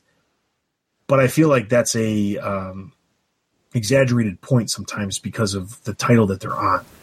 It's misleading when you attach them to titles that have long running characters. Yes, like when you take a character or you take Scott Snyder and you put him on Batman at the beginning of the New Fifty Two, Batman's going to sell well. And as long as Snyder does a good job of making the story readable, people enjoy it, the art is good, people are going to keep reading it. And then the thing is, if it, you know, if people are talking about it, it could sell more. Um, typically, books don't sell more; they typically go down. We've seen that almost in every reboot that they've done is that they sell really well at the beginning, and it slowly goes down because it's just how sales work. But I would say when you're comparing creators who have been on big titles, it's very difficult to say that their high esteem is related to anything except for the fact that the book is selling well and it's on one of the top books for the company. When you look at somebody like Geoff Johns, who has done, you know, specifically, you know, Batman Earth One, and I'm just talking about Batman stuff here, but like he's written Batman in Justice League, he's written Batman in Batman Earth One. His stuff isn't selling nearly to the lengths of Scott Snyder or Tom King because he's not on the Batman title. If he was on the Batman title, there's a very good chance that he could sell just as much as Snyder or, or uh, Tom King. And as we've seen, some of the issues that Tom King takes a break on or Scott Snyder took a break on, it's not as if those issues sell that much less than the previous month. And it's because that's just how the, that series works. So I would say that when it comes to their high esteem, a lot of it has to do with the books they're on, and it, a lot of it derives from how much they're selling. If they're selling a lot for a long period of time, people are going to look at them and say, well, they know what they're doing because they're selling for a long time. It's a little jaded when you look at it from the perspective of, but they're on the top selling character book that repeatedly sells very well month to month. So that's the only problem. When you look at other titles, uh, like for example, just as an example, because these are lar- longer runs, Greg Rucka on Detective Comics, um, you know, when he was writing Batwoman, the stuff wasn't selling as well, but it was a good run and people really enjoyed it. And the art was great by J.H. Williams and people really, in, you know, was, a, or, or were appreciating what was happening. It just wasn't selling. So you don't get, you don't hear as much about it. Oh, Grant Morrison's on Batman sold like hotcakes. But when he wasn't on Batman and he left Batman and he went to Batman Incorporated and Batman Robin, when that was happening, you didn't you didn't you don't hear a lot of talk about the other people on it. Grant Morrison can go from one book to the other, and he's an example of somebody who could go from like Batman to really well, go over a, a you know start a, a title like Batman and Robin, stay on it for you know the first year of the book, and then move over to a different title, and those books can last for a while. And he's done that a bunch of different times. Scott Snyder, I don't think is up there like that because he has had his name on a bunch of books that outside of plotting he hasn't really been involved in, but those books don't last. They just don't. And I think a lot of it has to do with just the concepts that the books are, and that's why they haven't lasted. So, yeah. Well, ACN also asked the, the good question if he's selling so well, why stop at 105? I think that's a really good question, and I would say um, it's because you don't want a creator who no longer wants to write the title. King doesn't want to write after he finishes his, his 100 issues. He doesn't have a story. He's a good writer. I think he could probably come up with one, but you can usually tell when a creator doesn't want to be in a title anymore. Their their stuff just I mean, if they don't care, why should the readers care? And I think that's obvious. So that's why a creator will choose to leave a title. They told the story they wanted to tell, and they want to move on. Yeah, and the other part of that is outside of just telling the story that they want to tell, as a creator, you work on a character for a specific amount of time. There's very few people who want to be working on the same thing, especially a creator, whether you know in any media form. They, there's very few creators who want to work on the same thing for an extended amount of time. They tell their story, they do what they want to do. Like you see this with showrunners of TV shows. They're on the series for a certain amount of time. They leave, they leave the show in the hands of somebody else who's very capable or in some cases not capable, but they leave the show and they go off and they, they do something else. They they did what they wanted to do, but they don't want their entire focus to be on this one singular thing forever. Um, there's very few creators who want to stay on the same character for a long time because just think of it like this. Okay, you're as a creator, you're limited in what you can do. You can, you know, there are certain creators who they can churn out three, four different series a month. Okay, and then, but the thing is, unless you're at every single one of those series that you have, you just keep coming up with ideas. You're not going to be on all those series for a long time. Scott Snyder was on Swamp Thing and Batman at the very beginning of the New 52. He eventually stepped back from Swamp Thing. Then he did the Superman Unchained, which I think was really just them trying to pull his name onto a big Superman title at the time. Um, and they had Jim Lee on the art, and we all know how that will end up when you put Jim Lee on a book. But, Oh, uh, but I mean, like, eventually he tells the story that he wants to tell and then he moves on to something else. I mean, like we, we see this a lot with creators and it's to say like as as somebody who's not very creative myself, I can honestly say it's very difficult to just get yourself to do the same thing over and over and over again. I mean, we I do the podcast, which is probably the creative, most creative thing I do when it comes to the site. Um, everything else is just like you know working through the motions of of of the normalcy of what needs to happen. But talking on the podcast is probably the most creative thing I have, and like honestly, coming up with things to talk about sometimes about these issues. There's not always a ton of stuff to talk about. Sometimes it's just it's just there, and as a creator, you don't want to have to just do it to do it. And I think Tom King told himself, he set himself a goal. He wanted to do 100 issues. Now it's 105 to fill in the gaps of what he didn't do. But he wanted to do 100 issues, which roughly translates to just over four years on a book. That's roughly, that's still less time than Scott Snyder was on the title, but it's way more issues and way more things to, you know, to, to write for the series. So that being said, I think that ultimately he told himself, I could come up with stories for four years I'm going to try to tell as many stories as I can related to these characters within that time frame. And I think that's what he's doing. I mean, I think that he has this idea and some of these stories that we're getting as much as we might not appreciate them as much as he would like us to. I think that the stories that he's telling are things that he knows that he wanted to tell, or he's come up with that he wants to tell just to make sure that he can reach his goal of 100 issues. But I think that by the time he gets to the end of his story, he's going to feel like he actually achieved what he was he was trying to accomplish. And as a creator, getting to the point like finishing a movie, finishing a script, you know, making uh, you know, writing a comic, if you're if you're getting to where you want to be and you're content with that, there's no reason you need to continue. I mean, you sure you certainly could. He could leave Batman and go off to do some other title um, that has Batman in it. Maybe he wants to move over to Detective Comics. We've seen plenty of creators over the years go from one title and move over to another title and then take some time off and then come back. I mean, Paul Dini has wrote, written Batman stuff off and on for years and years and years. And to that degree, Peter Tomasi has written Batman characters for years and years and years too. So I mean, like there are lots of character, there are lots of creators where you just want to take a step back, maybe not worry about that character, eh, or in Tom King's case, be the the epitome of what the the books should be at that point because he's the top selling book. It's also a lot of pressure, and I think there's a lot of backlash that comes from being a top tier creator I think that somebody like Grant Morrison, you see him in the spotlight for a while and then he like disappears for a long time. And then he comes back and he's in the spotlight and then he disappears for a long time. And I think that as a creator, I think that they just have to do that. So Yeah, I agree. I mean, like Tom King, he had a security guard that everyone kind of loved. Um, he had a security guard at like Comic Con because people didn't, you know, were upset with some of the.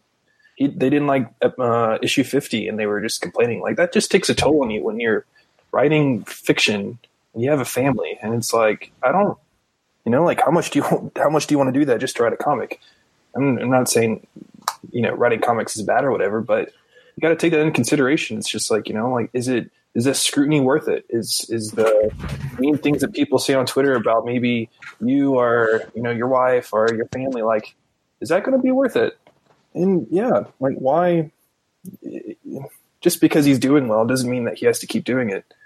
Uh, what uh, we're talking about right now, only only thing I can think of is Dan Jurgens. He wrote Superman for years and years and years, and he quit. Like, you know, his Superman, the, the latest one to Rebirth, was really good, but he didn't have to stop doing it. And so, yeah, I if he wants to quit after 105, then that's great. But between now and then, maybe he comes up with another cool story and just keeps on. Like it's he's not limited to just stopping. And yeah, that's, that's kind of my thoughts on it. There's no reason why he should keep doing it if he doesn't want to. I think ultimately it just comes down to he wants to do it for at least that. And like Tony said, if he comes up with other ideas of how to do it or to do it longer, then he probably would. But ultimately, that's what he just told himself he wanted to do. And like you obviously want to set goals for yourself and whatever you're doing. It doesn't matter what you're doing. You're always going to set goals for yourself. So I think that's what it ultimately comes down to. All right. So our next comment comes from Palo Tegrin, also from our Discord, and they specifically asked, "How do you get how how did you each get into podcasts?" So there could be two different ways to answer this question. Uh, I'm gonna I'm gonna I'm gonna go with the I'm gonna go into option number one. Option number one is how did you first get into podcasting, like listening to podcasts, get into hearing a podcast, things like that. Um, and then option two would be how did you get into the TBU podcast? Um, so option number one for me is the first time I ever heard a podcast was back in 2009, right around Christmas time. Uh, not 2009. I don't know why I said 2009. 2007. Uh, 2007, there was uh, a short-lived podcast that only had four episodes. I had just gotten a iPod for the very first time, and I created an iTunes account, discovered podcasts, f- typed in Batman to see what would pop up. There was a short-lived four-episode podcast where there was a guy and he talked about Batman and talked about stuff, the rumors relating to the Dark Knight at the time, and briefly talked about some other Batman news. It wasn't a very long show, but he had four episodes. And I kept thinking, is he going to release any more? And it had been at like two months since the last time he released an episode. And that's ultimately why I decided to do the podcast um, and start the Batman universe was because I was like, well, if he's not going to do it, well, then I got, I, I'll do it because I've got extra time. And here we are, you know, over 10 years later, almost 11 years since then. And the podcast has become a website and a slew of other podcasts and all kinds of other stuff that we do and has become way more than I can handle by myself. And that's why I'm super thankful for all the people that we have working on the site, whether they review comics or the other people who produce podcasts or write the news. Lots of people are helping get everything produced. Now, option two, how did I get involved in the TBU podcast? Well, that's self explanatory. So I defer the question to you guys. I guess I'll go ahead and answer. Uh, I'll, I'll answer in reverse. Uh, how did I get into uh, podcasting? Uh, Dustin needed somebody, and so I responded to the call. Um, literally, this is like my third podcast because somebody I think steps out, and so I'm filling in. Um, yeah, uh, backup. Anyway, how did I listen? Getting, getting wow. How did I get started into listening to podcasts? Well, uh, goodness sakes. I guess a couple years ago, um, you know, uh, going to college, going to graduate school, Um, parking is hard to do in a metropolitan area where my school was, and so I'm cheap, and I didn't pay the fifty bucks per semester parking pass, or whatever. You know, wanted to get good exercise and wouldn't mind spending twenty minutes for a good walk, fifteen. You know, and got big into podcasts and got big into learning. I'm all about learning and all about optimizing time, and you know, you could do the both with podcasts. So over the years, I have my podcast collection and library is huge.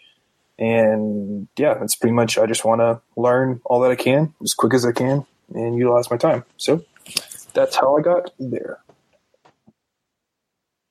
So I, I completely agree with Tony when I was in grad school, and even now I still work on the college I went to. I don't park on campus, I walk. Um, but I actually got into podcasts when I was an undergrad in, I think, 2006, 2007 ish. Uh, I got into Firefly Podcast, the television show. Um, There's a and I've just listened. Oh, there's tons of them. A lot more back then because the movie had just come out. um, but around 2009 or 10 ish is when I first stumbled upon um, Stella's podcast and Stella's podcast Batgirl to Oracle. And that eventually migrated to the Batman universe, which is literally how I found the Batman universe. I am one of the people who constantly bugs Stella with letters and questions. Um, and so she actually suggested that I could fill in a couple times on the TV podcast when she was a regular host and couldn't make it. So that's how I got started. And then, um, you know, hosts rotated and Dustin put out the call and I volunteered because I've always wanted to talk about podcasting and, and Batman and comics and analyzing things. So I thought this would be a good way to um, help out the site because I've been reviewing since 2015 and also sort of get experience because eventually I'd like to start doing some kind of material on, you know, my favorite characters like Stephanie Brown and the Huntress. And I didn't want to do that as a complete noob. So that's how I got into it here. So, so basically, what Ian's telling you is, if you're looking for the Stephanie Brown podcast, it's around the corner. Uh, I mean, I've been thinking about it for six years, so around the corner is putting it to get a little quick. Oh, hey, it could be another three years around the corner. Um, All right, so our next comment comes from ACN, this time from Discord. Uh, his he's got two questions. The first one says, "How did you get into comics?" So I've said this story a bunch of times, but I'll just quickly say it again. Um, and not that ECN didn't hear me, but I know that not all of these questions are related specifically to me because I have said these multiple times. So if you've been a long time listener, you've probably heard this before. So first time I got into comics was I was a kid. My dad would take me to a grocery store to go grocery shopping. They had a section of magazines, and the bottom shelf of the magazine area had comics. I used to read Archie comics and get Archie Digest whenever there was my family would take a road trip. We would get Archie, the Archie double digest and things like that. And my mom would give buy one for me so that I'd have something to read on the way there, but obviously something that wasn't super expensive. When my dad took me to the supermarket, I would I would read through the comics that were there. Um, didn't really know anything about continuity or anything. The my but I but I must have talked about it enough because my mom suggested to a family friend who was asking what to get me for Christmas one year um, to get me a subscription to comic books.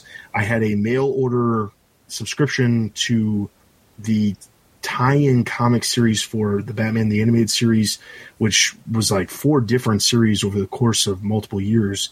Eventually, that came. I read the heck out of them. I still have one of my original copies of the first comic that came, and man, is beat up.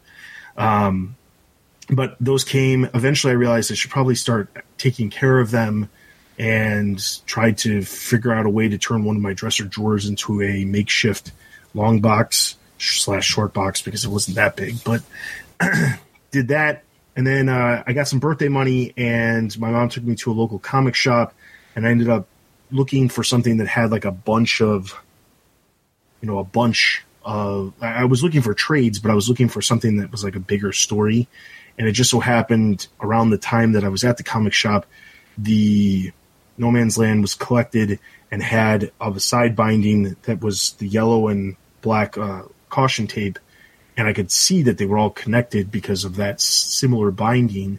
And immediately it was like, I'm going to get this stack.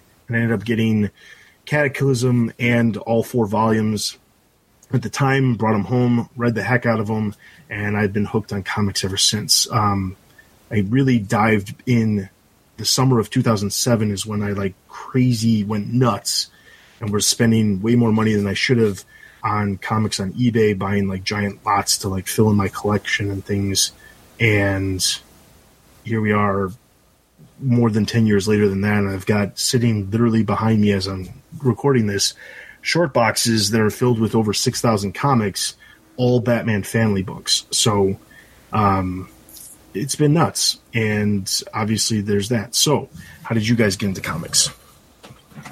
I've always been a big fan of, of superheroes. Uh, just as a kid, just really resonated with me. Uh, watched all the movies and got the toys. Um, I've really enjoyed that aspect, but never really got into comics so much as in the past couple years.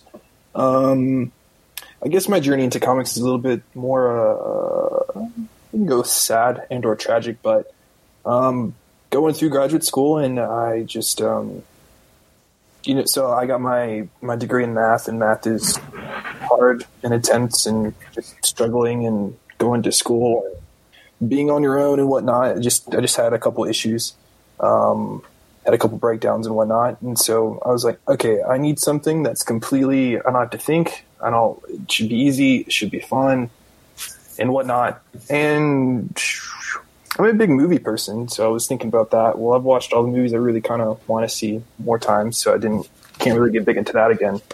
Uh, I watch a whole bunch of TV in my free time, so it's like I can't really get into that as well. So I need to find something that you know I can enjoy that could take my mind off of life and uh, can help me out, um, not be so stressed. So I was like, man, I've never really gotten into comics, and so started to delve more into comics, and that was pretty awesome. And then I found the TBU uh, podcast, and then you know being able to tweet Dustin and get involved with Discord and all that stuff. So that's pretty much my journey with uh, comics. I came into comics a bit later. Um, I would consider it later. The first comic I remember I read when I was 14 at the library, it was uh, No Man's Land, where Bat- Superman comes to No Man's Land and he checks and sees if Batman's okay, and Batman's like, "Yes, I am." So Superman leaves. Um, and I didn't read a lot of comics for another couple years, and then I read another one. Um, and then I started just getting more and more. So I was in my late teens when I started borrowing trades from the library. I was in college when I started reading single issues.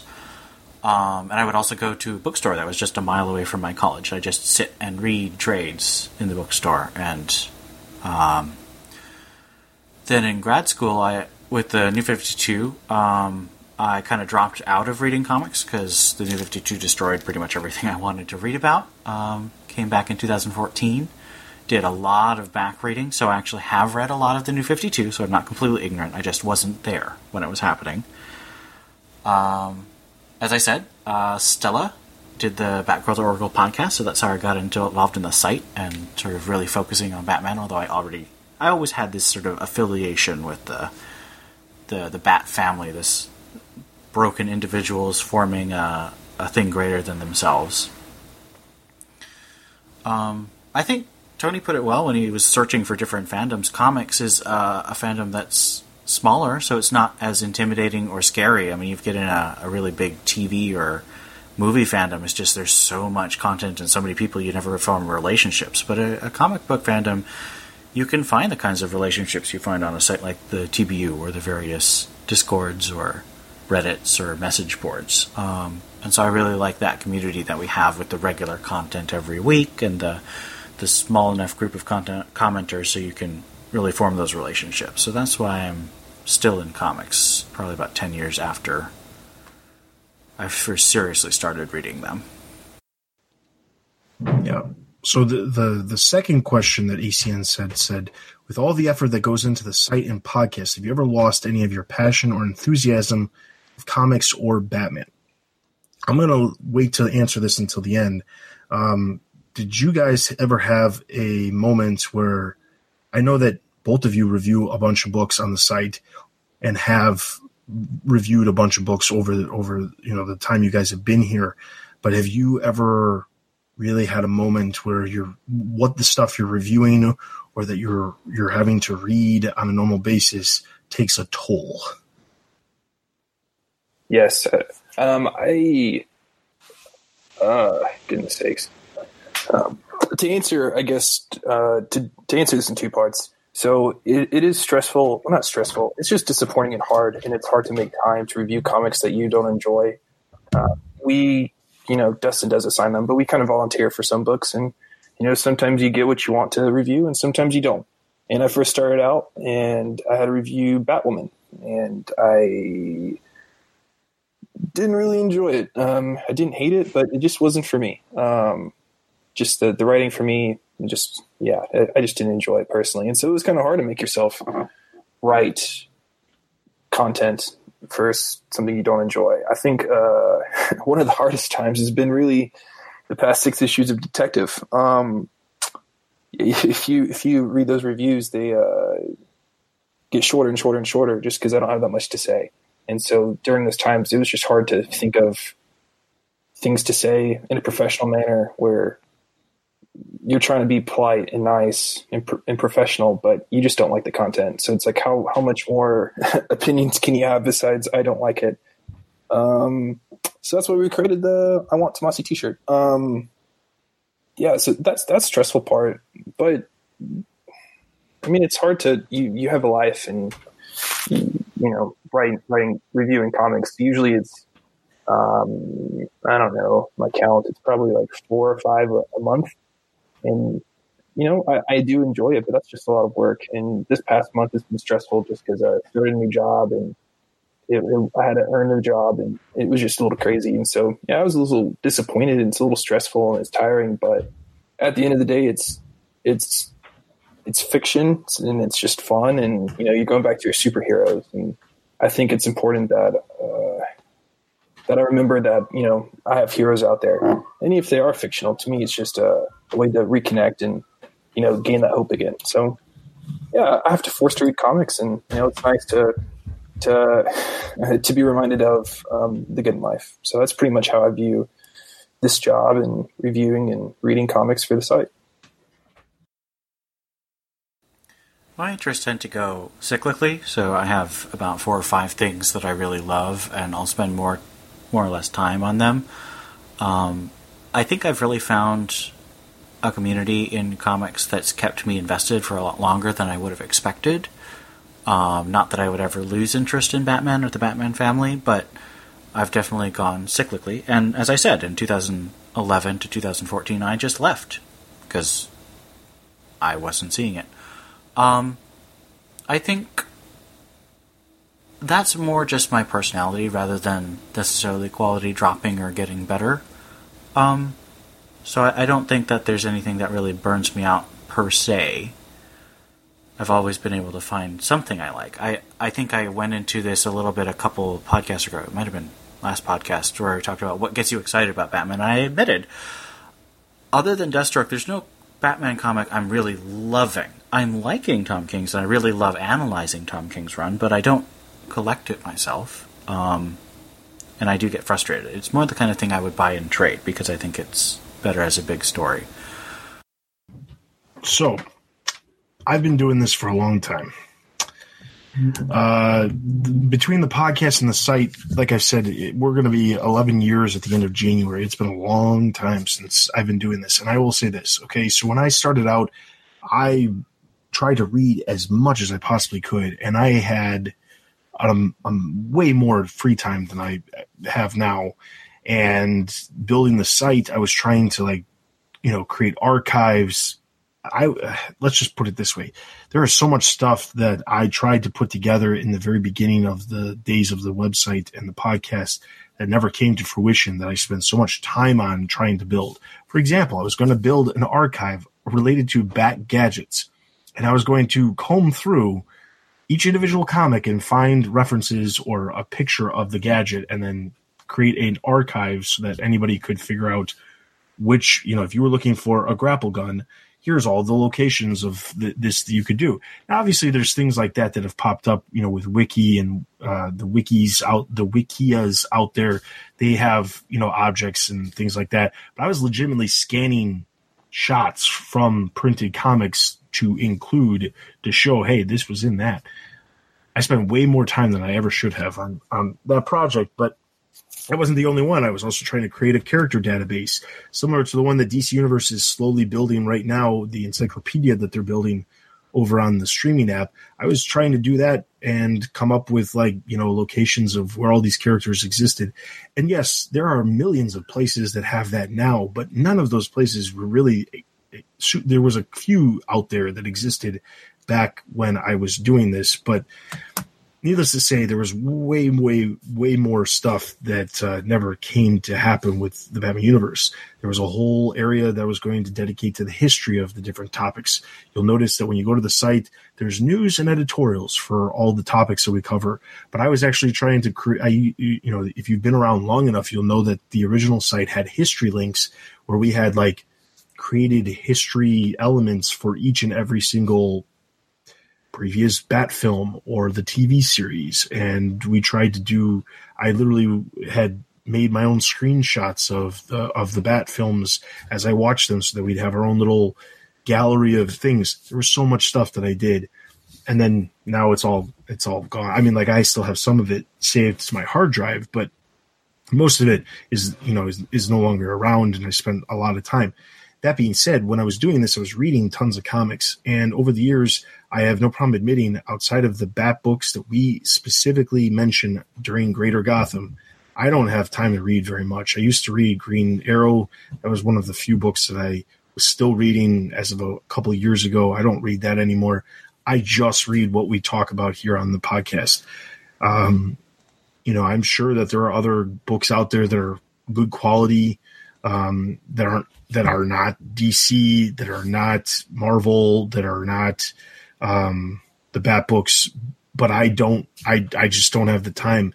Um, my life has changed enormously from you know 11 years ago to now too 11 years ago i was newly married i was a i was in the military but i had an enormous amount of free time um, because my wife worked complete opposite shifts that i worked so i would come home have the entire night to do whatever I wanted to do before I would go to bed, wake up, go to work, and then come home. Um, my wife was on opposite shifts, so I had all this free time. The weekends, I had free time. I had a massive amount of free time. I also lived in Kansas at the time, which was in the middle of nowhere, and there wasn't a lot to do. I mean, we went, I went to the movies a lot, but there was not a lot to do that I was going to go out and actually do. So I filled my time with the site and the podcasts and, and doing all of that stuff. Now, skip forward to uh, to now. I now live in Illinois in the Chicagoland area, and there's a lot more that I can do if I want to. Um, but I also have three kids, and currently they are eight. I have a son who's eight, a daughter who's four, and another son who's going to be two in just a, a couple weeks and that's that. And obviously, I'm still married. Um, you know, I've I've got my own business now compared to uh, you know before, so I don't have nearly as much time as I used to. That all being said, the site has grown by leaps and bounds compared to what we were five years ago. You know, we review all of these books that we talk about in Greater Gotham, and, and I don't obviously review books myself, but I have to edit every single article that you know every review that comes through, every article that you see, I edit those and I make sure that they po- you know they post when they're supposed to, they publish. I arrange all the logistics of getting everything done. And there's a lot of people involved now that were that weren't. You know, five years ago we had probably like a third of the amount of people we have working on the site now. And I'm not talking about the podcast. I'm just talking about writing up news articles, creating reviews. Like we have done a really good job of recruiting people and we could still use way more because there's just so much stuff to do. But it takes a toll. It really does. And I think that for me, I've had my ups and downs. I try to maintain a normalcy level when it comes to making sure the podcasts and the reviews and the news gets posted. But you've if you've been around for a long time, you'll notice that there's been times where we don't have news posting all the time. And that's because I just don't have anybody else to write it and I don't have the time to write it myself. So we just go through a lull of, you know, putting out news.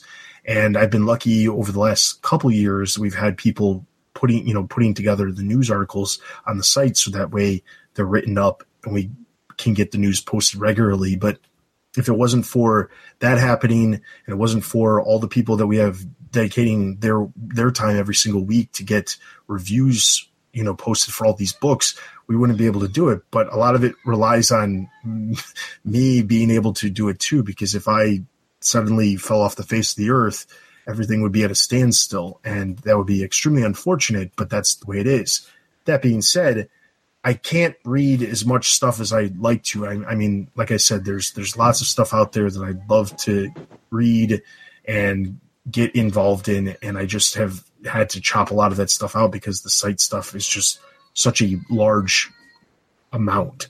So there's that, which is unfortunate. But I will say, in agreement with what Tony was saying, when it's a bad group of books, it really sucks. It really does, and it really takes a toll on your interest level in general.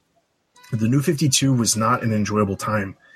Um, going into it, even before the, the books released, I was not thrilled about the direction that DC was going at all. I was not I was not happy with them.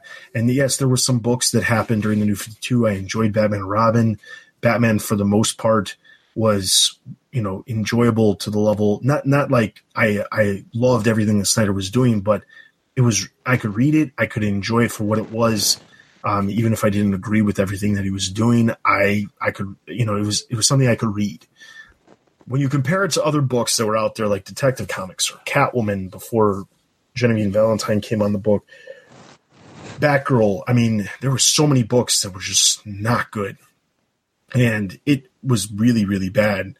Um, there also was a horrible time where the site got hacked and the entire site was virus ridden, and I had to clear out everything, spend an enormous amount of money out of pocket to, you know, fix the site so that it would be up and running, just so that we could get our po- podcast post, and not even to just worry about the reviews or news, just to get the podcast released. You know, to get the site back up to do that. That that happened around the same time as the new 52 was like a year in and i was not i was so tempted to just like you know, cut it off and just be like, okay, this is a sign and this is it.